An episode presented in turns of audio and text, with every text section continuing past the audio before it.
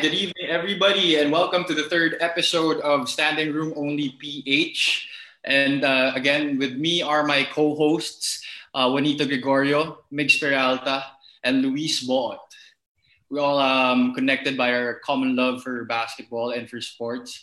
And we're very happy to have this episode right now. It's going to be the first time na magkakaroon kami ng guest. So, uh, very uh, monumental episode if you must uh, call it uh, for this episode. It's entitled Encore. We're going to talk about um, the lives of uh, our guests uh, post uh, UAAP. These are these guys that we're going to introduce in a bit are former UAAP former UAAP players, former UP Fighting Maroons, who um, after their collegiate careers with uh, with UP uh, decided to go into different paths, um, and then you'll find out in a bit when we introduce them. Now, um, without further ado, let me uh, introduce each and every one of our guests. First up, we have former Sabre Stallion, Mr. Chief himself, Jara Lim. good evening, bro. Good evening, good evening. Thanks for having me, guys. And next up, um, you have the hefty lefty from uh, LaSalle Green Hills, none other than Jello Vito. Good evening, Jels. You know. What's up, guys? What's up, guys? Thanks for having me. And last but not the least, we have from the Blackwater Elite, former UPIS Junior Fighting Maroon, one and only Jego Dario. Hey, what's up, guys? Thank you guys for having us. Uh, my batchmates. Oh nga, yeah, batchmates nga pala. so, so pare, before we proceed with uh, um, with our main topic of the show, no, uh, konting current events lang tayo. Uh, anong mga humble opinions, if you must, uh, if you want to um, comment on the current situation that's been happening in college basketball right now? Yung ika nga famous hashtag Bicol Bubble. Um, Jeg, what do you have to say about uh, the situation? Uh, can you chime in a few two cents? Um, first of all, I think yung issue dun is, you know, holding a bubble. I'm not sure if it was legal or not according to the IATF guidelines, diba? So, for me, that's that's the biggest issue. Pero with the other with the other things that people are saying, PBA players talking about it, commenting about it, parang for me, you can really compare what they went, what they've been through. Although tama may point sila, eh, pero I don't think you can compare what they've been through and what these players are going through right now. Because first of all, we're in a pandemic. Like this has never happened ever before. So parang it's not for me. It's not right to compare. And then I think different generations, uh, different you know personalities. I don't think you can compare. I think um, you know as also as like one of the one of the players na medyo ano I went through medyo hirap din, di ba? When UP wasn't um, really a good program yet, di ba? Walang pagkain, walang magandang facilities. I don't think you can compare and say na parang dapat gawin din nila yun. For me, dapat you'll be happy eh, na you know, these young players are getting these kinds of um, perks and all. So for me, you just have to be happy for the new generation. All right. Um, uh, very good insights, Jegs. Uh, that's a, from a, coming from a current uh, PBA player na kung saan maraming PBA players talaga ang nag, uh, nag-comment about uh, itong nangyayari sa Bicol Bubble. Ikaw ba, Jello, anong uh, feeling mo towards uh, this current issue? Um, for me, medyo uh, medyo off in a sense na again we're in a pandemic then wala pa sa din sasabihin mo yung mga ganung statement. I mean, we all get your point na you've been through there, 'di ba? Um, and na naging maginhawa, kumbaga parang na-experience yung hirap tapos ginhawa after. Pero in this in this time, parang hindi mo na kailangan, hindi mo na muna iisipin yun. Eh. For me, ha, hindi mo na muna iisipin yun kasi buhay, basically buhay ang nakataya dyan eh.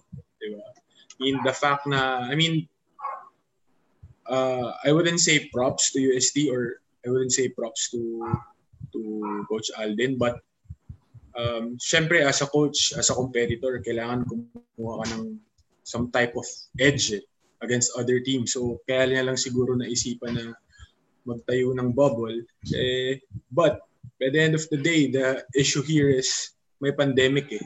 Bakit mo gagawin yun? Kumbaga, you're risking the lives of your players. Kahit sabihin mong, kahit sabihin mong you're in a bubble, kahit, kahit, kahit sa tingin mong safe yung iba pagawa mo or you're practicing all all ano yan eh buhay buhay pa rin yung nakataya diyan eh and most of those players most of their, those players are below 21 minors Mark Nonoy below 21 uh, yung ibang mga rookies sila si Lina uh, uh, under 21 I mean and then and then may take din dun sa sinasabi nila. I mean ako pag ako na ilagay mo sa situation na like for, for me let's say I'm a parent tapos ilagay ko yung isasali ko yung anak ko sa isang bubble. Um as a parent kailangan may assurance ako na my kids are safe or dapat dapat provided na lahat pero what happened yung players na mismo yung nag-complain about about it eh so um that goes to show na it won't really work lalo na sa edad nila at their age. Pero siguro kung sabihin mong uh, professional level or much older, baka pwede pa. Kasi syempre, uh, older people tend to be more mentally strong, more resilient. Pero at at at this time siguro, syempre, by the end of the day, hahanap-hanapin pa rin nila yung eh.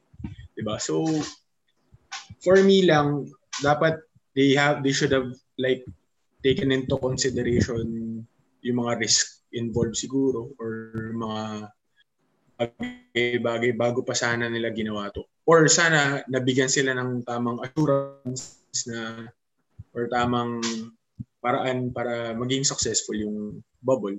Right. That's my take on it. Okay.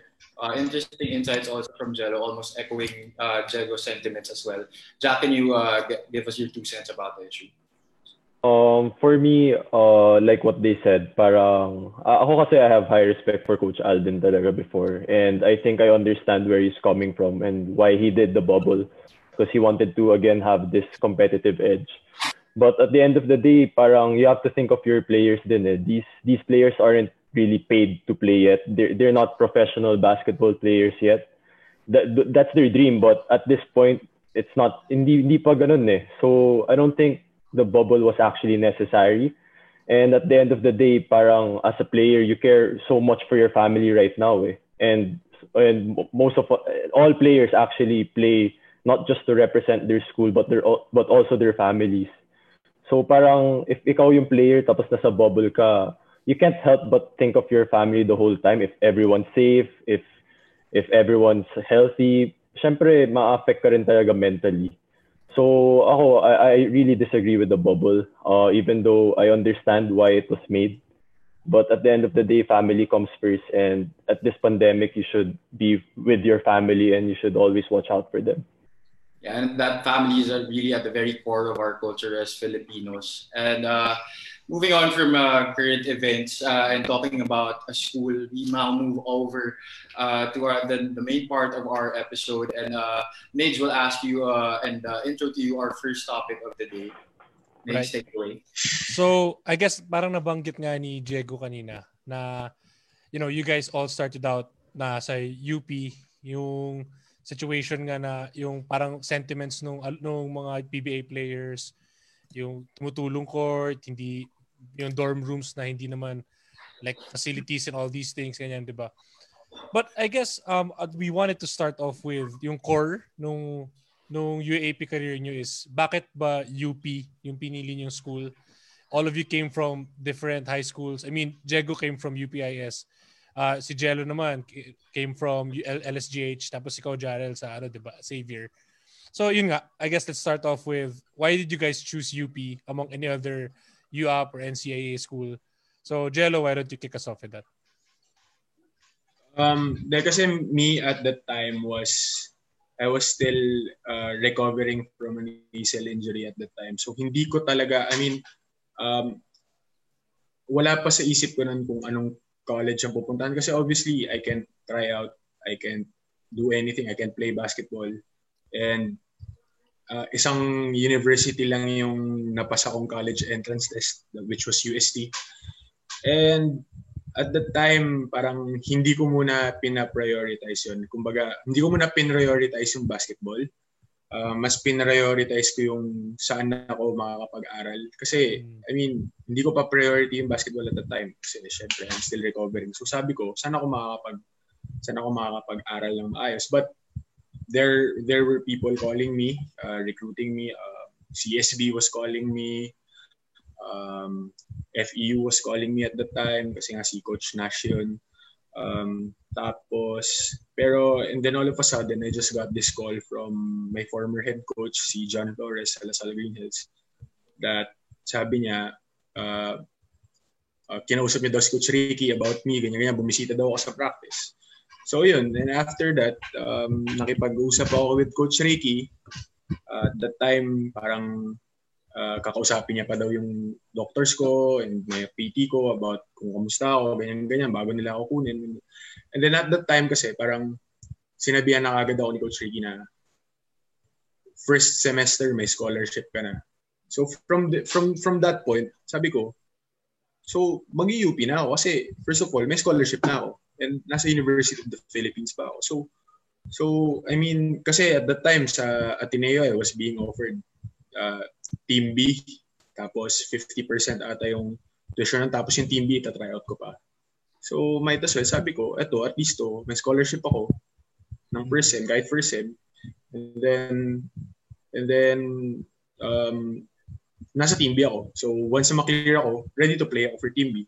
So, at least, at least yun, at least yun, naging safe ako na uh, pwede na ako, ma- may school na ako mapupuntahan and hindi pa ganun ka, not that bad. Kasi University of the Philippines yan eh.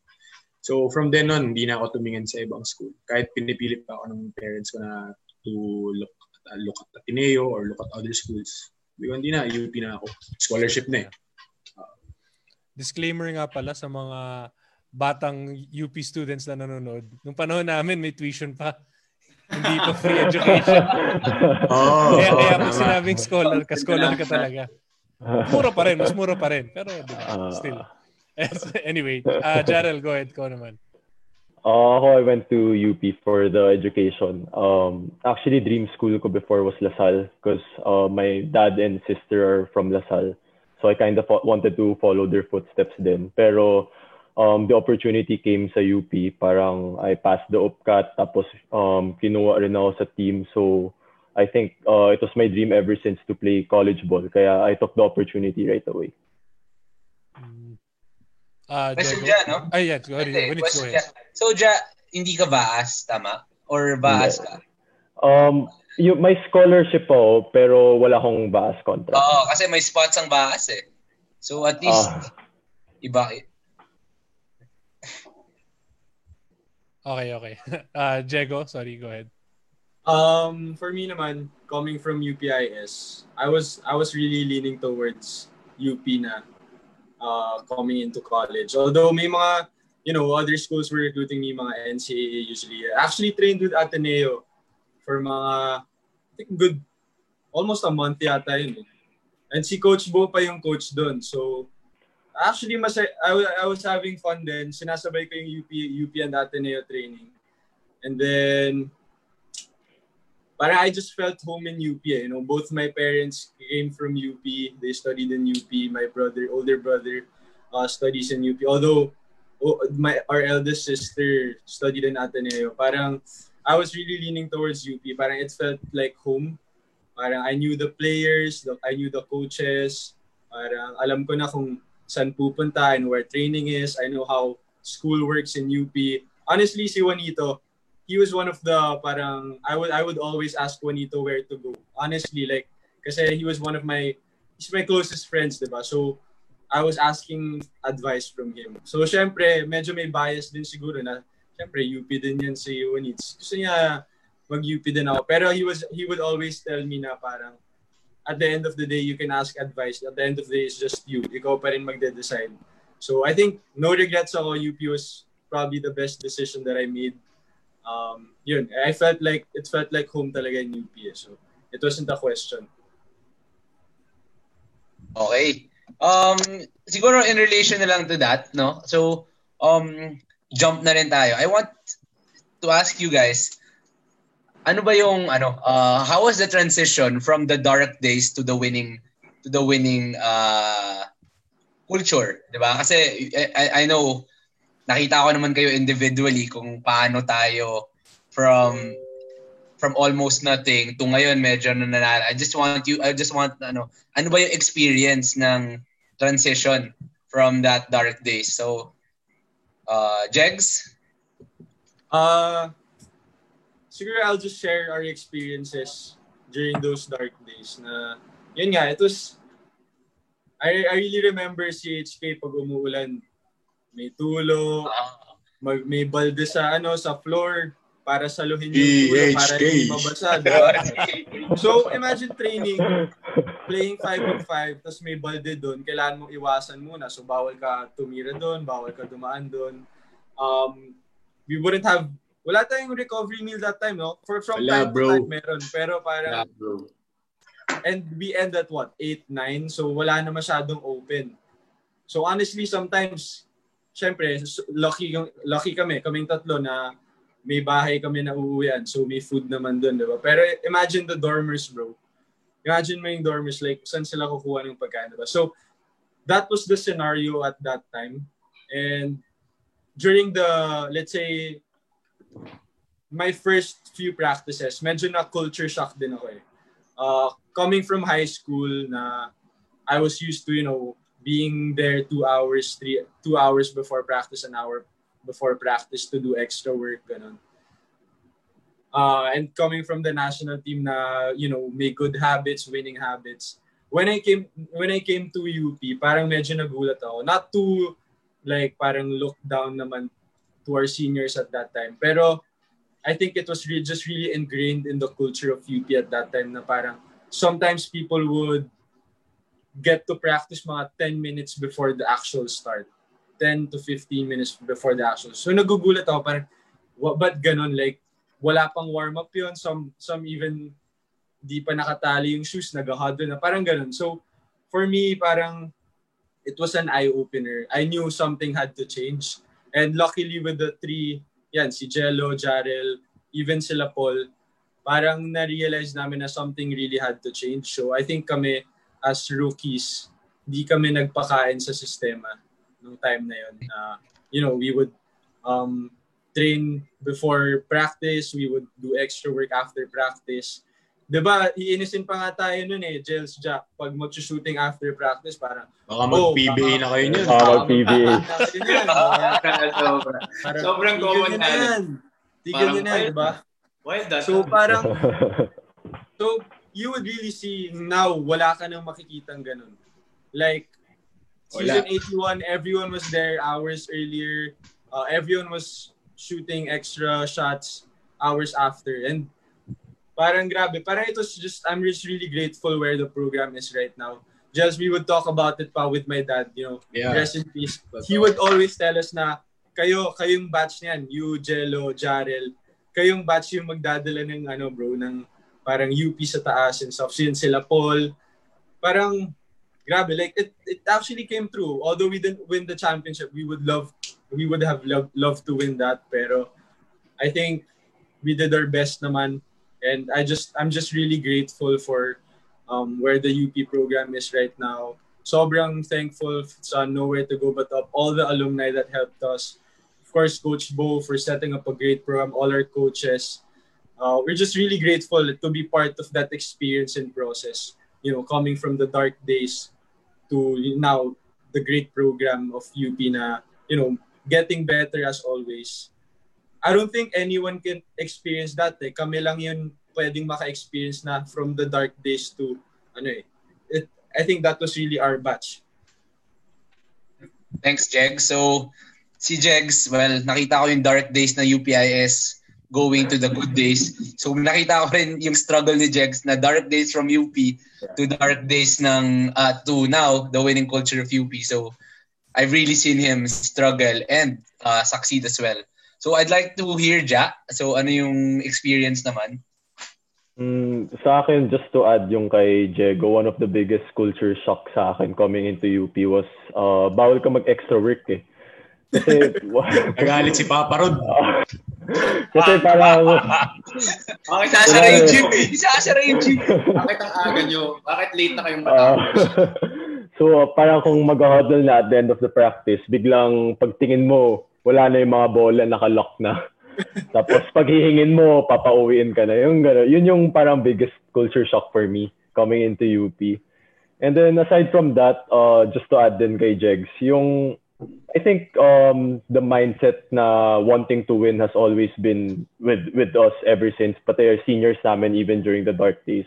It was just that I guess parang we were contented back then na parang okay we tried to win but we okay we didn't win but we tried so it's fine. Parang ganun. Ganun yung parang nagiging uh, vibe before. And then um yeah it was just a crazy um slow transformation until right now na parang di kami papayag kung ta- matatalo kami or if matalo man kami dito we have to talk about it and we have to do something to, in order to bounce back parang ganun so I think those are like the biggest transformations na we felt and we're really proud of.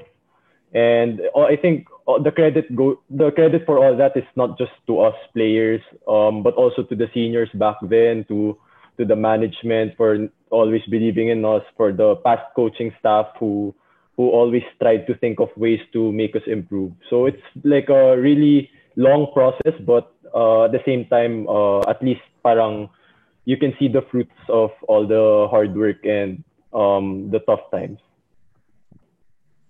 Okay, thanks, Ja. That's really, well, I've really seen you guys struggle. So, ah, babati naman daw si, ano, si King Bulldog, Kyle Napes. Kabayan! Kabayan! Kabayan! Kabayan! Kabayan! Kabayan! So, go, going to, ano, Jels, ikaw. I mean, nakita ko si Jels. Jels was part of the batch pa ng 014 before the batch Yeah. ng 113. I mean, andun ka na, nasa UP ka na. Nasa Oh, UP nasa ka, UP na ako nasa noon. UP ka na nun. So, Match natin yan sa Team B, Juanito. oh, Oo, tayo tayo exactly. Talk about, talk about that experience.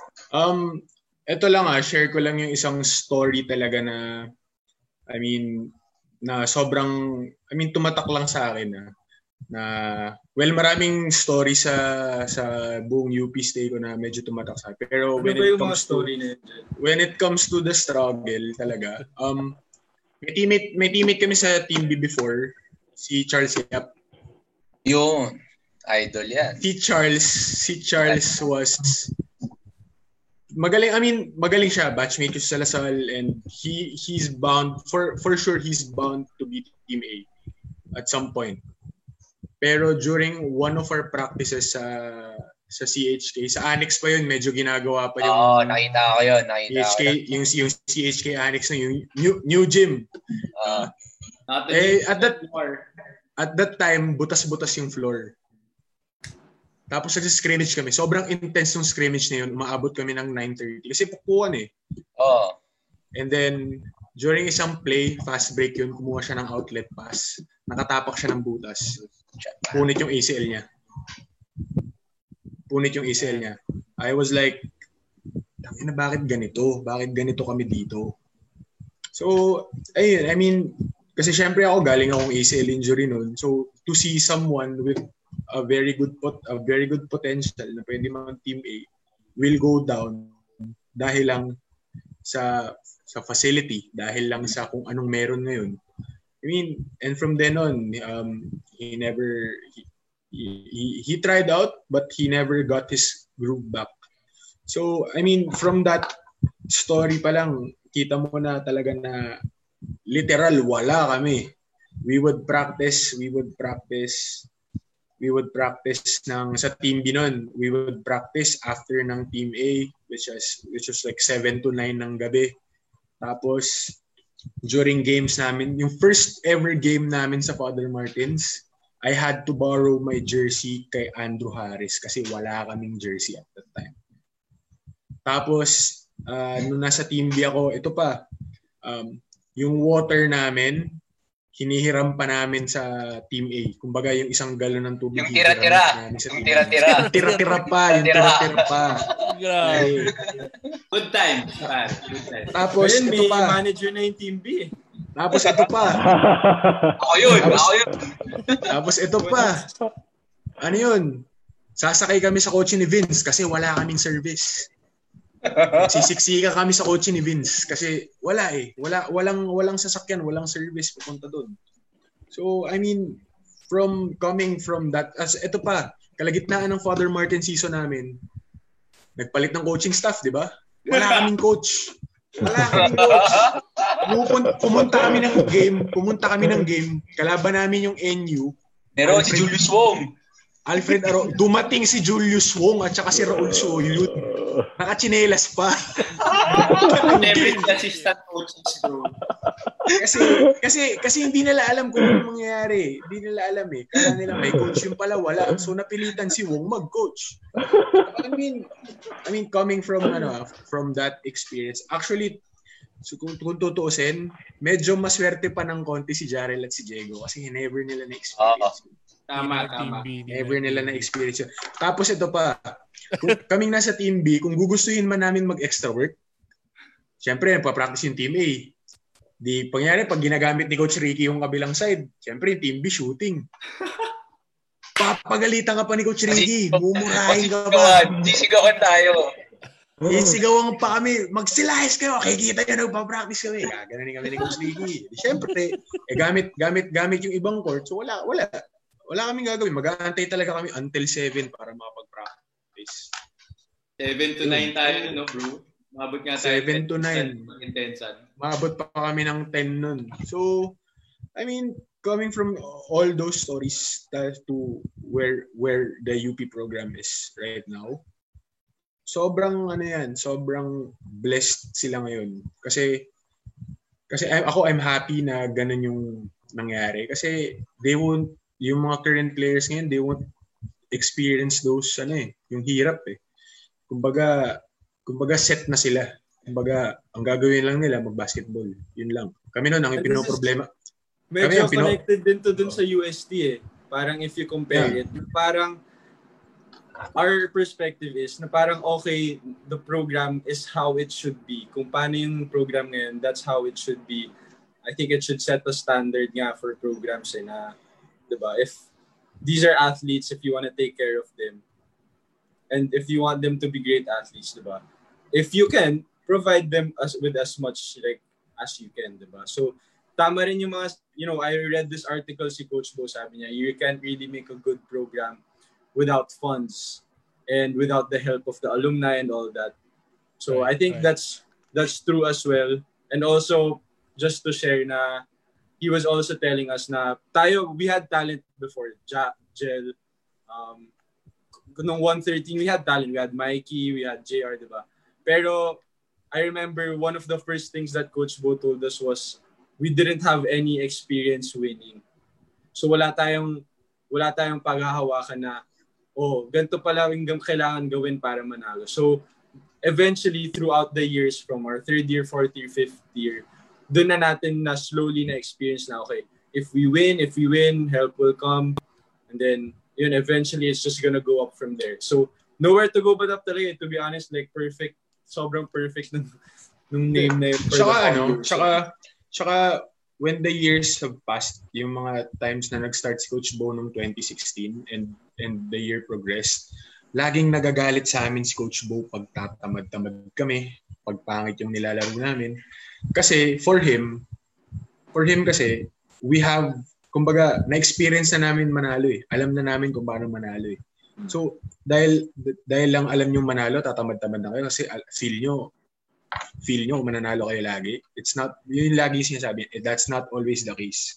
May mga practices na nag-aaway-away kami, nagagalit sa amin Coach Bo kasi kasi kaya naming manalo eh pero hindi namin pinapakita in games and in practices kaya siya nagwawala at times sa amin This is a really good point for the three of you being in the program that was, let's say, in the low of lows. And now that it's grown, you all agree that you feel no spite, that the current players are not going to experience the harsh conditions you did. So that's a great point. On another perspective, I guess it's time to ask what's about the favorite when you experience that high na towards the latter part. Because the four of us, yung me, Migs, Javi, and Juanita, we were all there in the Adamson game too. We were there cheering our hearts out, and for, I'm sure that was our favorite moment. Now I'd like to ask each of you. I guess I'll start with Jarrell. What was your most memorable or favorite UAP moment? Uh, parang hirap ng question ah. But, uh, uh, siguro, bro. Okay lang. But, uh, ano ba? Siguro yung uh, favorite uh, moment ko ng UAAP would be um, the game versus Lasal. Kasi in a way, do or die yun for us eh. If we won the if we won the game, we assured the third third spot? Third spot, yeah. Third spot. Pero pero if we lost that game, um laglag kami. So or no chance at all. So coming into that game, parang alam mo yun, there's no assurance na mananalo ka kasi I mean, Lasal was a tough, really tough team that time and then at the same time may balita na bumalik si Samuel which he really did play in that game. So so I don't know. I think uh, things just really fell into place for us. We played such a great game as a team na we, we, we won by a lot actually and everyone played well, everyone contributed. So and right after the game it's like um parang na I'm sure Jello and Diego Paul all felt this na parang ito na yun, ito yung dinid, ito this was once a dream when we entered UP. And after four years we finally felt it. So I think that was one of the uh, best UAP experiences. Ito ba yung cake game? Yes, it was the cake game. Oh, the cake natin game. ng cake Cake si game. Coach Bo sa The face. cake game. Uh, Yeah, I remember that game also kasi the Daliano family was in the row in front of me. Tapos si tita, hawak-hawak lang niya yung rosary. So, feeling ko yun talaga yun eh. Kasi medyo na intervention. samtaan eh. Pero, Yun yung secret weapon. Tita, yun talaga yun. tita. Ako, di ako ma-religious, pero gusto ko rin hawakan yung rosary niya. Pero to tell you honestly guys, ah, to tell you honestly guys, yung yung that game entering uh, that entering that game against Lasal, parang there was a vibe in us na parang tangin na sure panalo to. Oh, bro. Ganun eh. I Ganun yung feeling eh. Oo. Ganun yung feeling. Na Parang parang, kumpiyansa lahat, no? kumpiyansa, kumpiyansa kami lahat Oo. na parang na parang once na pag-step namin sa court, sure ball alam na namin panalo na. Tapos yung unang bitaw, kasi yung unang tira nung game na yun was, I think, a three points from Paul or from June. Nung, like, talagang in-execute yung first play ng tama. Sabi ko, panalo na to. Kasi first Tapos play pa lang tama no? eh. Tapos yung defense namin on Sila point. Melesio, sila ano, di ba? On point na on point. Lalo na yung pin-practice namin sa, sa yung pin-practice namin defensive scheme sa lahat. Lahat ng mga plays nila, salong-salo namin sila. So, so parang kami, uh, pana-sure ball to, panalo to. so yun, I mean, it was an almost perfect game kasi they never got a lead eh. Kumbaga, Yeah. our biggest lead Bro. was like 15. Tapos agree sila, na agree ako sa'yo dyan. Third quarter pa lang, naghanap na ako ng ticket eh. Para sa Final Four. eh. Papasok na eh. Papasok na eh. Tatawag na ako. An- Anapan niyo yung ticket. Ganyan. Tatanong-tanong na ako sa mga kilala ko. That was a great game to watch. Yeah, sa season 81, yan yung unang game na umiyak ako. Pero hindi yan yung last. So, Jello, you, you started it off na rin. What's your favorite UAP moment? oh, shoot. Alam ko na Copy rin. ko, copy ko. Alam ko na to. Alam ko na to. Copy ko. Dami yan, men. Um, Copy hindi, hindi yan, hindi yan, hindi yan. Kasi losing season yun eh. Ah, Losing season yun. Kasi after nung game na yun, team sport, team sport. after day, kasi after nung game na yun, nanalo tayo against Lasal. And then after nun, syempre, pressure build up. Sabog tayo. Diba? Sabog tayo. Pero for me, I think the yung UAP moment siguro was that corner 3 against Ateneo. Ah, Uh, Ayun that corner 3 against Ateneo, I swear. Kasi at that time, kasi at that time, at that time, parang sinasabi, lagi kami dikit against against Ateneo. Kumbaga, um, practice uh, tune-up ata or basta lagi kami dikit sa Ateneo. Tapos, eh, tapos first round din, dikit din kami sa Ateneo noon. Pero, Tapos may parang may parang thing lang na parang the whole game, dikit lang kami sa Ateneo for some reason. Laging dikit yeah. lang. Tapos hindi pa naglalaro si Ike. For some reason, hindi naglalaro si Ike. So parang kami, pwede to, pwede pang ipanalo to. So yun, na parang parang magandang moment kasi siya kasi first first time after nine years, tinalo yung Ateneo. And second, it was against Top Baldwin. And third, second round yun. So yung yung kumpiyansa ng Battle of Katipunan, dala-dala mo na yan hanggang next year. Oh. So, tinalo namin yung Ateneo. Diba? Isang taon, dala, isang dala, taon. Oh, isang taon mong dala yun na parang, ah, natinalo namin yung Ateneo. Oh, di ba? There's dala something mo yun. about beating Ateneo talaga, no? Oo, oh, there is talaga na parang, parang, at ang na hari kami ng katipunan ng I think after kalahati never taon. Amin yung UP Town. Never, never na. Never, never na tayo nanalo after that. So, so yun. Um, tsaka yung 2016 year na yun, um, it's more of like a, ano eh, um, you call this uh, parang transitional phase eh. Kasi dyan na unti-unti ng nagiging team namin, yung batch namin. Kumbaga kami-kami yung nagiging core. Kasi nawala na si, uh, at that time, wala, uh, yun yung last year ni Jet, Manuel. Last year ni Dave Moralde. So ang mga Oy. so mga nai so mga naiwan na doon was ano ah, ako si Jero si, si Diego si Jarel si Paul si ang senior namin noon pare si Paul Romero si Andrew Harris ah, si yun yung mga senior namin at that time so eh at that time si Pau at saka si Drew kumbaga sila yung sila yung senior na hanggang dulo kumbaga kung saan pupunta yung team sama kami. Kumbaga, kung saan tayo dadalhin ni Coach Bo or ni Paul, sama tayo. And sila yung mga seniors na ganun. Kumbaga, they don't they don't take uh, kumbaga, they don't take the spotlight. Kumbaga, wala kaming pakialam. And they're very grateful na they got that experience. I can agree to that. So, for context for everyone watching, Jello was pertaining to season 80, second round. And that I think was 79. 79, 79. 79. 79, 79. Sorry, 79. And that was the start of the turn of the tide because season 80, one game away from the final four Yes. before season 81, where our three guests were the seniors and made it all the way to the finals. So now I'd like to ask Diego, how about you? What's your favorite UAP moment?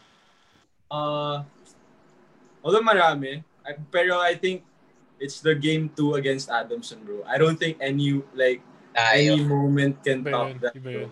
Especially that last part na I think last few seconds Adamson had the ball.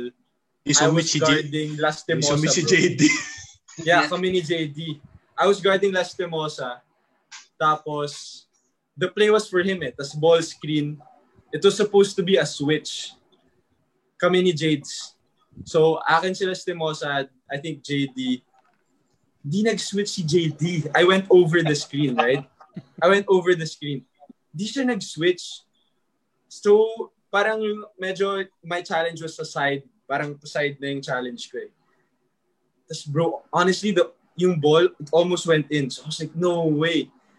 Tapos pag rebound ko ng ball, bro, that was the best feeling. I, I got the rebound eh. So when I got the rebound, I threw it up. Bro, matagal ko ng dream yun eh, since bata pa ako. Like, ano yung perfect time to go yun? Sabi ko, ito na yun, like, game two, first time to the finals after langit. 32 years. So when I got the rebound, I just threw it up. I was like, eh, tapos nag-buzzer. Yeah. Bro, like, honestly, I, I don't think anything can top that. Grabe yung, tsaka grabe yung game na yun, bro. I can I couldn't hear anyone. Parang Ah, sobrang wild yung atmosphere. Tapos after that, I just went straight to my par- to my mom, hugged her, went to Mikey, my senior, hugged him right away. Uh, to Coach Alan, I saw him in the stands. Bro, like, parang I felt like family, like the whole community really like parang naging together after that game. And then I think that's where I got my confidence din eh. Parang when we achieved that, I was like, wow, grabe. Like, parang it made me like, that that hard work really works, bro. Like, kahit sometimes di mo makikita na parang mag-work pa ba tong hard work. Pero nung moment na yon we had the moment, me, Jarel, Jello, we were like, naka-huddle kami para parang, ito yun bro, like this is the the moment that we've all been working hard for. All the extra hours of shooting, in between classes, like all all those things, it all led up to that. And wala, grateful. Even though we, of course, we didn't make it to the, we didn't win the championship, but we made it to the final finals after 32 years. Still something to be proud of, right? So, yeah. I guess before I turn it to Javi, I guess I won't get the chance again. Being a big fan of UP, I just want to say thank you to the three of you. Being the seniors, that season was amazing. That was Grabe. amazing. Thank you. Grabe. Yeah, I think we can all truly agree that uh, between the four of us, it, if not the best moment for us watching a UAP basketball game, it would really be on the top of our list at least. And uh, before we move on, uh, short uh, shout out lang tayo. Um, we have to shout out to G Tum Din. Uh, she commented on the first video we posted, uh, the first uh, botched live video, and she commented, "Pare, you're awesome." And for a starting podcast like Standing Room Only PH, that's a Thank you, that's thank really uh, big uh, appreciation for us, and uh, shout out to you, uh, much love. And uh, I think I saw also kanina uh, Coach Bo Perasol is watching. Coach Bo, hello. Thank you for uh, Hey, What? Coach Bo! Coach. Papa Coach Bo! Bo! have your What's up, great Coach? shirt. Hi, Coach! Okay, um, um, enough of the past, no. Um, let's uh go to the present right now. Um, the the reason why we really got you to um, guest on this episode was because uh, after your collegiate careers, um, you three guys um, took different paths, no, uh, very contrasting paths um, after your collegiate career. Um, Jago, being uh, you know having the de facto path, you know that's really the dream of um, most of the collegiate players. So I mean, if you get to play in the collegiate ranks, I think your one of your goals, definitely, if not your only goal, is to make it to the PBA. So, um, how describe your journey um, going into the draft, deciding for the draft? Um, I understand that uh, you really thought about it really hard because uh, there were a lot of doubters that were uh, picking the odds against you, and uh, just talk to us about that. Uh, well, it all started, um, I think after the finals. So, personally, I kind of played well in the finals. I think yung medyo whole second round of that season, I kind of played well. So I was really thinking about it, like should I um, enter the draft or not? So I was asking my, mga mentors ko. So I asked Coach Alan, he was like, just go for it. I asked uh, Coach Alex Cabagnot, um, he told me na you just played in the biggest stage of basketball in the Philippines. Even bigger, sabi niya, even bigger than the PBA pa kasi UAAP bro, like UAAP finals, diba? So sabi niya, that's no doubt. Uh, I talked to Coach Bowden. he was like, um, you have the discipline, you have the hard work to do to do it. Take your chances. Si Coach Nicola was also a big um, factor. He told me na just just do it. Like you work hard. A lot of um, pro players, NBA players, PBA players, na they didn't even have a name um, college or they didn't really get a lot of playing time, but then succeeded in the pro level. So mga stories like that really inspired me. I even asked Kiefer in, uh, I was asking him mga tips, on how to prepare for the draft. Bro, dami. Like, I'm just thankful for all the people who helped me. Yan, sila Wanits, they've always been there. Uh, Coach Charles too. I honestly asked him parang what should I work on um, you know, going into the pros. And he was really honest with me, so I'm really grateful for that. Pero um, my biggest factor was really my dad. eh. So coming into the draft, I decided na this was our dream. You know, coming, we were, I was a kid. We used to, you just learn basketball just to work hard together. We used to do extra work after practice. Um, he would bring me to practice. He was basically my first coach. So um, siya nagtuturo ng mga skills sa akin. He would watch all my games from afar though. Like he wouldn't, he, he wouldn't, he's not like the other parents na he would like parang coach you on the court, diba? He would always be watching from afar. So parang I was thinking, this is it eh. Probably just take the chance na to get the ano, to finally fulfill the dream, diba? So for me, I just took it and I just prayed to God. And luckily, Um, he blessed me with the opportunity. So, sobrang grateful ako sa Blackwater for you know giving me that opportunity. And that's when I realized that hard work really works. Like all the consistent hard work that's it's really gonna pay off in the end. I think that's what happened.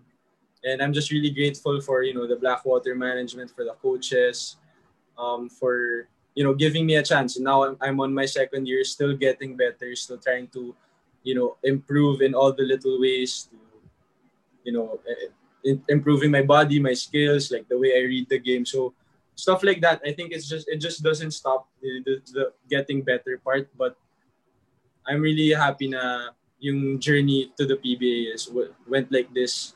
And it was really humbling and i'm just grateful for it.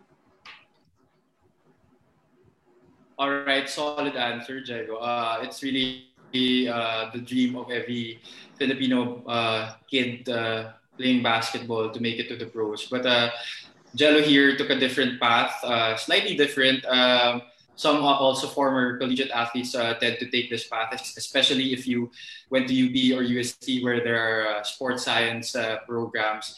Jello, what factored into your decision taking the, the coaching route? We understand that you're still playing in the MPBL, but is this something that you're gonna really focus on, or are you still gonna do it half and half? You know, having your playing career and your coaching career. Um, kasi the story talaga was uh, kahit si Diego, sila Mikey, they were telling me na during after that finals, they were telling me na, bro, put in your name in the draft. Magpa-draft ka. But there were some technicalities na hindi ako 100% sure kasi nga um, they were saying na in order for you to be eligible for the draft, you have to have at least seven games sa PBA D-League. Um, at that time, yung PBA D-League ko noon was school-based. So first issue yun. So pa, pwede ba yun? So second one, second was, I never got to play seven games. Siguro two games lang ata out of the entire D-League season at that time. Kasi mga kasabayan namin was sila Kevin Ferrer, Raymond Aguilar. So I never really had the chance to play that much. So yun pala, ang the, nalaman ko na to the day after ng deadline ng submission was um, dapat kahit nasa active list ka for at least seven days. That was the rule. Hindi pala yung naka, hindi pala yung may minutes ka. So yun pala yung rule. So, nalaman ko na lang siya after the sa deadline submission. So, hindi na ako nakapag-draft. Na, nakapag, nakapag, uh, nakapag-submit ng, ng entry for the draft. So, nung when all of that was was was over, so nag-isip na ako ng other way kung kung paano ko kasi I've decided na right in there, right then and there na next year I'm gonna apply for the draft. And then at that time wala akong team sa PBA D-League, walang kumukuha sa akin. Walang kumukuha sa akin team sa PBA D-League. Uh, tapos, eh, at that time, ongoing pa yung MPBL, so hindi rin ako pwedeng suma- sumali nun. So, buti na lang, uh, kaibigan ko si Jari Lim. Best friend ko si Jari Lim. yeah. so, so dinala niya ako sa ano. So, dinala, so, dinala niya ako sa ano, uh, para sabi niya, Brad, sumama ka na lang sa akin, mag-try. Kasi since wala, kasi I was supposed to go to Marinero ata or Chelu uh, sa PBA D-League. Pero kaya punta ka na ano, makipag-tryout ka sa ano sa Wangs. Wangs Basketball. Punta ako doon. Nag-tryout kami, ganyan-ganyan. And then, right there and there, sinabi kagad sa akin ni Jaren, Jels, uh, baka hindi ka nakunin kasi late ka na nga daw dumating. So, sa, eh, eh din rough pa nila na at that time was si Troy Wright. So, big man na naman. Tapos may Arvin Tolentino pa. So, parang ako, sabi ko, ay nanto, ba't di nyo kukunin? Galing akong UAP Finals. Di nyo kukunin. Yan ang Jello Vito na kilala namin. so, parang ako, so parang ako, sige, oo lang ako ng oo kay Jarel. So practice Yan sa lang po. Practice pa rin ako ng, practice lang ako ng practice. Practice lang ako ng practice. Sige, practice ka, ganyan, ganyan. Then, then yun na, eventually, kinuha din ako kasi hindi tumuloy si Troy Reich. Hindi tumuloy si Troy Reich kasi hindi sila nagkasundo sa contract negotiation. So, so I'm blessed na dinala ako ni Jarrell sa Wangs. Pero at that at the same time, at the same time, ano nun, nagko-coach na ako sa Lasal Greeners nun. Um, I got a call, um, natapos yung, natapos yung uh, UAP, December, I got a call from Carl Santos, head coach ng LSGH. Uh, LSGH. Uh, I got a call uh, January. Got a call from him January. He was he's asking me if um, ano bang plans mo, ganyan ganyan. Sabi ko, sabi ko lang na parang uh, I'm, I'm kind of kind of free. May PBA D-League lang ako. Pero I have a lot of free time. Kasi graduate na ako. Wala naman ako ibang ginagawa. So parang sinabi niya sa akin, ganito, ako na magiging head coach ng LSGH, ang NCAA. Um, uh, gusto ka namin, gusto ka namin kunin as uh, strength and conditioning coach. And then sabi niya, ito ba yung kaya ako napa-oo sa kanya kasi ito yung sabi niya sa akin. Um, um, kukunin ka namin strength and conditioning coach and at the same time, we will help you pursue yung dream mo na to prepare for the PBA draft, to enter, to play in the D-League or to play in the MPBL if ever. Sabi ko, oh sige, as long as walang conflict sa games or sa practices, game ako. Sige, I mean, total naman, it's ikaw naman yan, ikaw yung magiging quote-unquote boss ko. So, kilala naman kita. So, might as well try it. Kumbaga, subukan ko. Kasi, after, to be honest, after the UAP finals, uh, hindi ko alam kung anong gagawin. I mean, I mean si Diego siguro he set to he set niya na yung utak niya for the PBA draft after after after the finals. Na set niya na yung utak niya. Uh, si Jarrell naman syempre nag-aaral pa si Jarrell noon so medyo naka in, in, inclined pa siya with studies. Ako talaga wala. Wala talaga akong ginagawa. So might as well sabi ko sige um, let's put the degree into good use So, yun, um, tinanggap ko yung offer and at the same time, dyan na rin pumasok yung ano, um, dyan na rin pumasok yung MPBL. Um, Mikey called me, um, dyan, kailan yun? A month before, no? A month before opening, May. Uh, oh. uh, mga ganon, April, May. Maalala. Uh, basta April, late April or early May, tumawag sa akin si Mikey na sabi niya, bro, sumama ka na sa amin, ganyan-ganyan, may MPBL, may MPBL team ako, ganyan-ganyan, uh, gusto ka namin kunin. Tapos hindi niya pa sinasabi sa akin kung sino yung coach. Apparently, it was his dad. So, ayun. Then they were looking for a big man na may shooting, ganyan. So yun, kinu- typical Mikey Reyes, nagpa-cooking naman ako, nagpa-cooking kami ni Jarrell. In the end, kami rin lang pala iniwan. so yun, um, pero ano, pero uh, yung MPBL, uh, that MPBL experience was a really wild one. I mean, I mean, sobrang sobrang wild na parang ang dami naming na-experience ni Jarrell na kung ano-ano.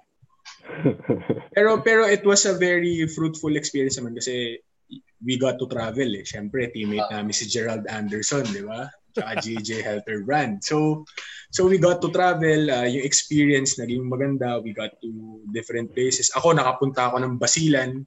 And never ko in-imagine my whole life na makakapunta ako ng Basilan. Um, tapos, um, nakapunta kami ni Jarrell ng Dubai. Nakapunta kami uh, ng Canada. Nakapunta kami ng Canada. Ng two days. Uh, ng two days ng Canada kami after Christmas. Isipin mo pare, ganun kami. Uh, punta kami ng Canada uh, ng Christmas Day. We flew eh, ano, we flew out of the of Manila Christmas 25. Christmas Day on 25th. Noche Buena lang tapos diretso na ng airport. Tapos yun, then umuwi din kami New Year's Eve. Ganun lang kami kabilis doon. Jet setter ka. Oh, so I mean, that experience siyempre um, hindi naman naging ganun ka ganda yung experience when it comes to winning and losing sa MPBL. Kasi obviously we only won like three games. Pero the experience was ano was was really ano was really fruitful. I must say. Kumbaga kumbaga lagay mo na sa experience lahat 'yun. Solid. Um, Jarrell, ikaw naman, uh, you also played uh, in the MPBL. Uh, in fact, you and Jalo were teammates. Uh, tapos, uh, has it always been a plan? Oh yeah. Okay, why ang ang bandera ng represent, represent. Represent. Shout out din sa uh, kaibigan natin si Mikey Reyes. Sana nanonood siya. Mikey, sobrang I'm, I'm a fan of your work. Mabuhay ka, Mikey. Mabuhay Mikey, ka. mabuhay ka. Master. mabuhay ka, master. Mabuhay ka, master. anyway, Ja, ayun nga. Um, you, you played in the PBL. And uh, now uh, mm, I was asking for what you were doing uh, right now. Sabi mo you're working now with a technology company, uh, and uh, to be more specific about it, uh, sa marketing department. Um, was it always your plan to uh, work in corporate? Um, yeah, actually. Um, unlike sina Diego and Jello, actually, yung dream ko lang talaga was to play college ball, to represent the university and compete at the premier level of college basketball. And then, um, I think coming into UP, I knew afterwards I wanted to work. Uh, I didn't really have plans of going to the PBA, so it was an easy answer for me kung magpapadraft ako or hindi. Um, I chose that route and yun, na-delay kasi ako in in my um, schooling. So uh, that's why I played in the MPBL and um, in the D League because I felt like at that time parang um, right after five years of playing in the UAP, it's like um, you just go to school and then your body's just parang may hinahanap yung katawan mo ganun. So yun, that's why I played in MPBL to gain the experience then and at the same time grateful ako. Um, it wasn't the best experience kasi uh, we didn't win the championship or we didn't even make the playoffs tapos medyo magulo yung nangyari. But at the same time blessed kasi I met so many people sa MPBL tapos uh, we I we me and Jello even had the opportunity to be in the same room with, same room with Boss Manny get um, his autograph ganun which was which was always been a childhood dream of ours. So um, I think those experiences are something na are very uh, I'm very grateful of um, experiencing. So yun, um, so right now I'm working for a technology company, Realme, sa marketing department nga, and yun. So that's what I've been up to lately. I guess like as a tanong ko lang, like as a fan of basketball, I just wanted to ask like how how did your basketball career really develop your soft skills and work? Yung outside of yung paano mo nag-apply yung natutunan mo sa court or natutunan mo sa training, being part of a team to how you're working right now in your company? Um, I think there are three things na from us, like from my experiences in basketball na I really got uh, to bring sa work. Uh, so first is being a team player na you're being used to working with other people, you're used to dealing with other people.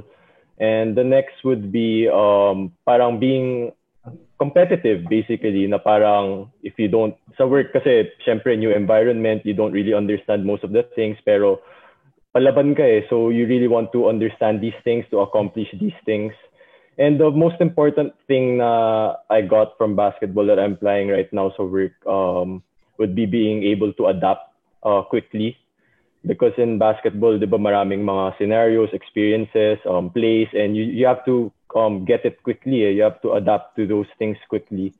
So being in that environment for um, for more than half of my life has trained me to be um, a person like that. So it's really helped me a lot in in my job right now. Thanks. All right. Uh, well, guys, I think masyado tayo nagiging seryoso. No? So I, I would want to to go out of the of the box of the box na yun. I would want to ask you something not related to us. Okay? Who is your NBA champion and why? Ah, ah, Panahon. Who is your NBA champion and why? So, I think si, ah, si Diego kasi magpo-Portland yan eh. Pero out na yung Portland Jets. Sad. Bawal mo na sagutin yun. Okay. So, doon ka sa iba. Gusto ko unahin si... si unahin na si Jegs. Sinong team mo mag-champion sa NBA? Eliminated na yung Portland. Hindi, kasi Dame time talaga ako eh.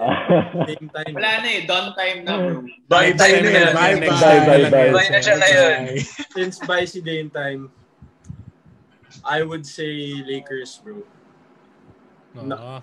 I'm not not joining the bandwagon, pero I think with the talent that they have, LeBron, AD, and the, with the way they're playing right now, parang I think they have the chance, especially let's say who, who are the top teams in the East, Celtics, uh, Milwaukee. I think they could match up with them. I think the hurdle lang for the Lakers is probably Clippers. Diba? They, I think they had a hard time against them during the season, diba? Pero I think, yeah, dude, I think Lakers yung team nila, even though they're missing some players, I think um, they can still, they, they can win a championship, bro, like, um, with the talent that they have. And also for Kobe, bro. Like I think that would be a great story. You know, 2020 with what's happening with 2020 and then, you know, Kobe passing away. Tapos Lakers win the championship. Like that would be the like one of the craziest stories if ever that happens. Diba? Parang for sure Kobe was really part of that even if wala siya dun, like diba? Like probably diba divine intervention from Kobe probably that that happened. So diba? Diba parang for me ano yan eh. Parang it would be a great story. Great story yun. Tsaka you know LeBron being in the parang medyo latter part of his career na I think it's the perfect time for him to get another ring. Surprised ako actually na Lakers ka. Dahil every every five times tayo magto-2K for doon, Milwaukee. So, sa 2K, Milwaukee undefeatable talaga eh. Milwaukee sa 2K. Sprint Giannis ka lang, diretso sa ring eh. Oo, oh, wala, wala. Unstoppable, unstoppable. Exactly. Cheat code, cheat. Ikaw, code. Ja. Na yun. Banuhin ko magamit. Ikaw, ikaw, Ja, tingin mo, sino magcha-champion this year? Um, ako kampe ako sa Miami eh. Um, Wow! Uy. Wow. Oh, what dark horse, ha? dark horse, dark horse. Layo ah. Dark horse. Uh, Like that? The, actually, wala talaga ako NBA team, but I, I really like Miami. Um, yung composition nila, tapos the, how they play. And the way everyone, they play, you know? oh, with the way they play. So, and everyone wants a an underdog story. Kaya, yun, Miami ako, Miami. So, tingin mo kaya nila ma-upset ang Milwaukee? Kaya, kaya. Kasi, Bam, Bam can play ano, eh, defense sa 1, 2, 3, 4, 5. Kaya, malaking bagay yun. Tsaka may Kaya Tyler pwede. Hero cards ako, bro. Kaya Kailangan tumaas. Babalik sa cards. Kailangan tumaas. Investment, investment pala yun, investment. Investment, investment. Agree rin Ikaw, na si, Jens. sorry ah, si Eric Spolstra super under the radar lagi. Pero Ah. magaling talaga si Eric Spolstra even after LeBron left. He's kept Miami up there. So agree ako with Jarrell. I think that's really been his ano. calling card, bro. Being the underdog. Because he started out as a video coordinator. Tapos, Yeah. he worked up the ranks. And the, now that he's the head coach of the team, he's trying to prove that uh, to everybody. Medyo yung, yung start lang niya na ano, under siya ni Lebron. Eh. Alam mo, pag nasan si Lebron, feeling mo, si Lebron yung head coach eh. So never actually talaga na, na, na spotlight yung galing ni Eric Spolstra eh. Yeah. Yeah, parang he came out of his shell when LeBron Ah. left. Ikaw, Jels, si sino tingin mo magcha-champion sa NBA? Hindi kasama Imus. Pare, hindi pa tapos ang MPBL, pare. Ay, hindi. Um, for me, ah, for me, um, when it comes to, kumbaga, kung hanggang dulot talaga, ah, uh, I would say Boston. Boston. Ooh. I would say. Boston. Dark Mm. horse din from the East, ah.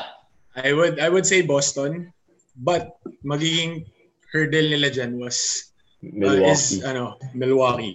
Kasi Tama. matchup problem eh. Milwaukee is a matchup matchup problem. Kung, kung saan mo titingnan. Raptors, I mean. Sinong babantay ay well, I mean, sinong babantay kay Giannis? Sinong babantay kay, kay, kay Kemba. Chris Middleton? Kemba. Yeah, pero pero if if if you would if you would consider yung system and kung paano kung paano i-coach ni Brad Stevens yung yung Boston. Tama. I mean I mean with with tsaka kung kung sino yung personal ni Brad Stevens. I mean, isi kung kung titingnan mo kung yan lang yung personal ni Brad Stevens. Kung sa ibang coach yan, baka hindi niya nadala sa playoffs yan. Kung yung, yung caliber, like, yan lang ah, sila Tatum, Kemba, and yeah, Jalen Brown. Kung sila-sila lang. Kasi for me, Boston is a very underrated team. Hindi siya ganun napapansin. Napapansin lang dahil they have Jason Tatum. That's it. They have Kemba. Mataas Walker. cards nun, mataas cards nun. Mataas din ang value ng cards nun. Oo, magbebenta lang ng Pero- cards si Juanito pero- pero pero pero pero we'll see. I mean I mean Boston kung talagang on point sila lagi. Kumbaga minsan kasi nagkakaroon ng defensive laps- lapses din ng Boston lalo na pag si it's either si Thies yung nila, kunyari nilalabas ni kasi at the time nilalabas ni ni Joel Embiid si yung big man nila si ano yun Thais. Daniel o si Thais. Thais, nilalabas niya. Yun, nagkakaroon lang ng matchup problem sa mga ganun or defensive lapses. Pero pag pag na nagawa nila ng adjustment siguro yan for Sino ba next sa kalaban nila? Toronto. Toronto. Toronto. Toronto. See? Yun. Pwede pa. Di ba? So, we'll see. Kung Interesting pa- matchup. Interesting matchup siya. Baka umabot sa hanggang dulo ang Boston. May message tayo dito.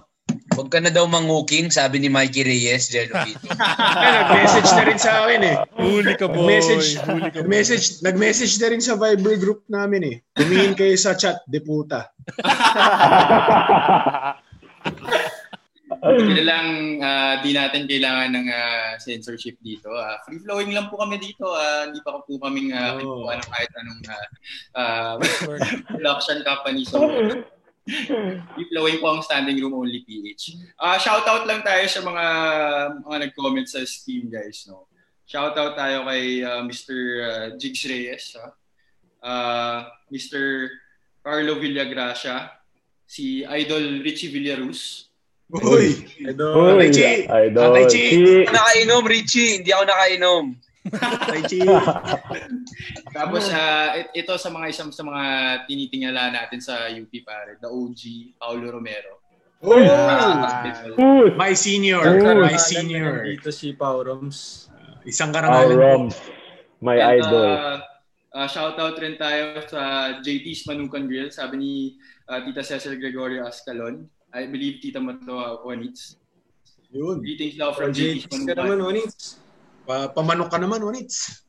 Yung branch niya, one, it's yung sa Blue Ridge, di ba? Ah, Wow, pare, ang dami pala nag ang daming nag-comment, pare. Ang dami. ang dami. Pero uh, let's shout out rin tayo dun sa mga the, the rest, no, para di naman sila ma-feel ma-left out. si Eman, Eman, si Eman. Oy, Eman! Eman, Best, the best, the best, Eman. Boss. It's you, Eman. Shout out rin Yes. kay Casey Astro Boy, Carlo Dino, Sopnong. Si uy, Coach Mo's watching. Coach Mo. Hey! OG! Moji! And uh, Ma'am Kata Lanes, thank you for watching also. Uy, And, uh, ate, ate kata! Ate ka ta! Ate kata! Eh, si Idol Mikey Reyes talagang uh, very active sa Steam natin. Thank you, Mikey, for uh, blessing us with Salamat, questions. Kahit, salamat. uh, Yan, yan. After. Ganyan Share mo naman to, Mikey! Ganyan dapat Share- Habs pag si Mike. Share mo naman to, Mikey. mag uh, siguro uh, ito uh, magsisimula na kami ng petition pa para mag uh, guest si Mikey Reyes sa show. Yun! Sabay mo kay Dar! Sabay mo kay Dar! Sabay mo kay Dar! Sabay mo Sabay kay mo kay Dar! Dar! Lahat ng ano ni Mike, lahat ng baho ni Mike ilalabas natin. Ako po. Ako po. Pare, baka di tayo tigilan sa sa comment section, bro. Pare, baka hindi na mag-guess yan. Hindi, much respect to Mikey, much respect. Uh, again, um, in behalf of uh, me, Luis, Juanito, Migs, we'd like to thank the three of you, Jarrell, Jago, and uh, Jello, for uh, taking time out of your uh, very busy celebrity schedules to uh, be the Wow. first Grabe. on our uh, Tama booking lang. sa aming munting Tama podcast. cooking lang. Thank, thank you guys. I wanna say thanks. No, this these three guys, we all come from sobrang yung past namin, malalayo na talaga. Si Jarrell was my teammate, 13 under. Sabay kami pumapalakpak niyan sa bench dati. pag, pag, nag, pag sumuscore na ng 25 points si Subido, papalakpakan na namin si Subido. Pa- Pare, humi humihika pa si Juanits noon. Umu- Oo. Meron akong hika game nun. Binuhay lang ako ng daddy ni Jarrell. Kaya thank you dito. Jello, guys, if if hindi ko pa nakikwento, I think nakwento ko na sa lahat to. Galit na galit ako kay Jello nung grade school. No, both grade 6 tsaka grade 7, entering the final four ng grade school. Si Jello, biglang magto 35 points yan. Tapos lalabas ng ano, wala lang. Parang napakayabang. So the whole time, first training namin ng team B, sabi ko, hindi ko to magiging kaibigan.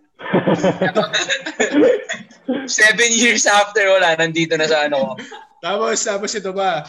Sa lahat ng birthday party ni Juanito sa buong college day namin, pinuntahan ko. Si Juanito, ni isa wala. Sa lahat ng pakain ko, sa lahat ng party ko, ni Even isa na. wala. Babawi ako, babawi ako. Isa wala. Babawi ako, babawi ako. Sabi naman yun, pare, ba't ganun? Si Diego, syempre, Brad. Ano, kumbaga, bata pa lang yan.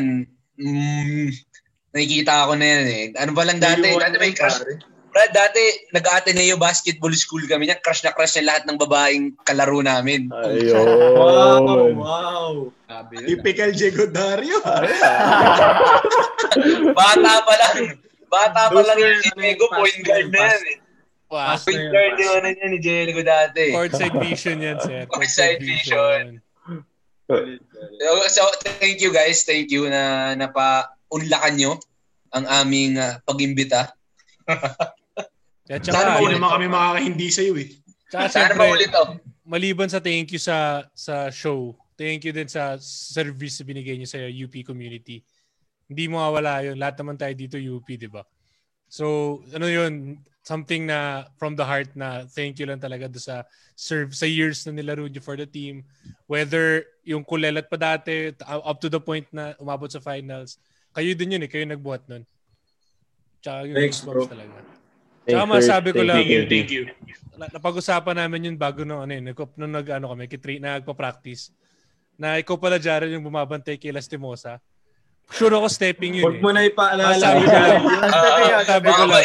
Masakit na masakit. Sure- ako, pare. sorry nga pala, Coach Bo. Sorry, sorry. Sure, sure ako pare. Stepping yun, stepping yun. Di mo kasalanan yun.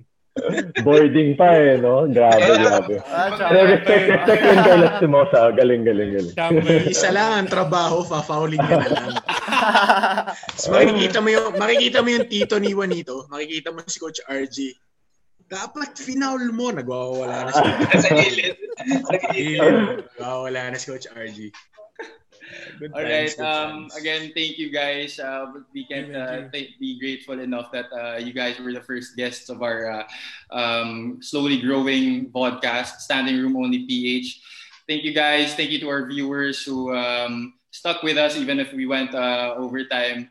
But uh, we hope that you enjoyed as much as we did. And uh, for me, Luis, Juanito, and Migs, this has been Standing Room Only PH. See you next week, Sunday, at the same time on the same page.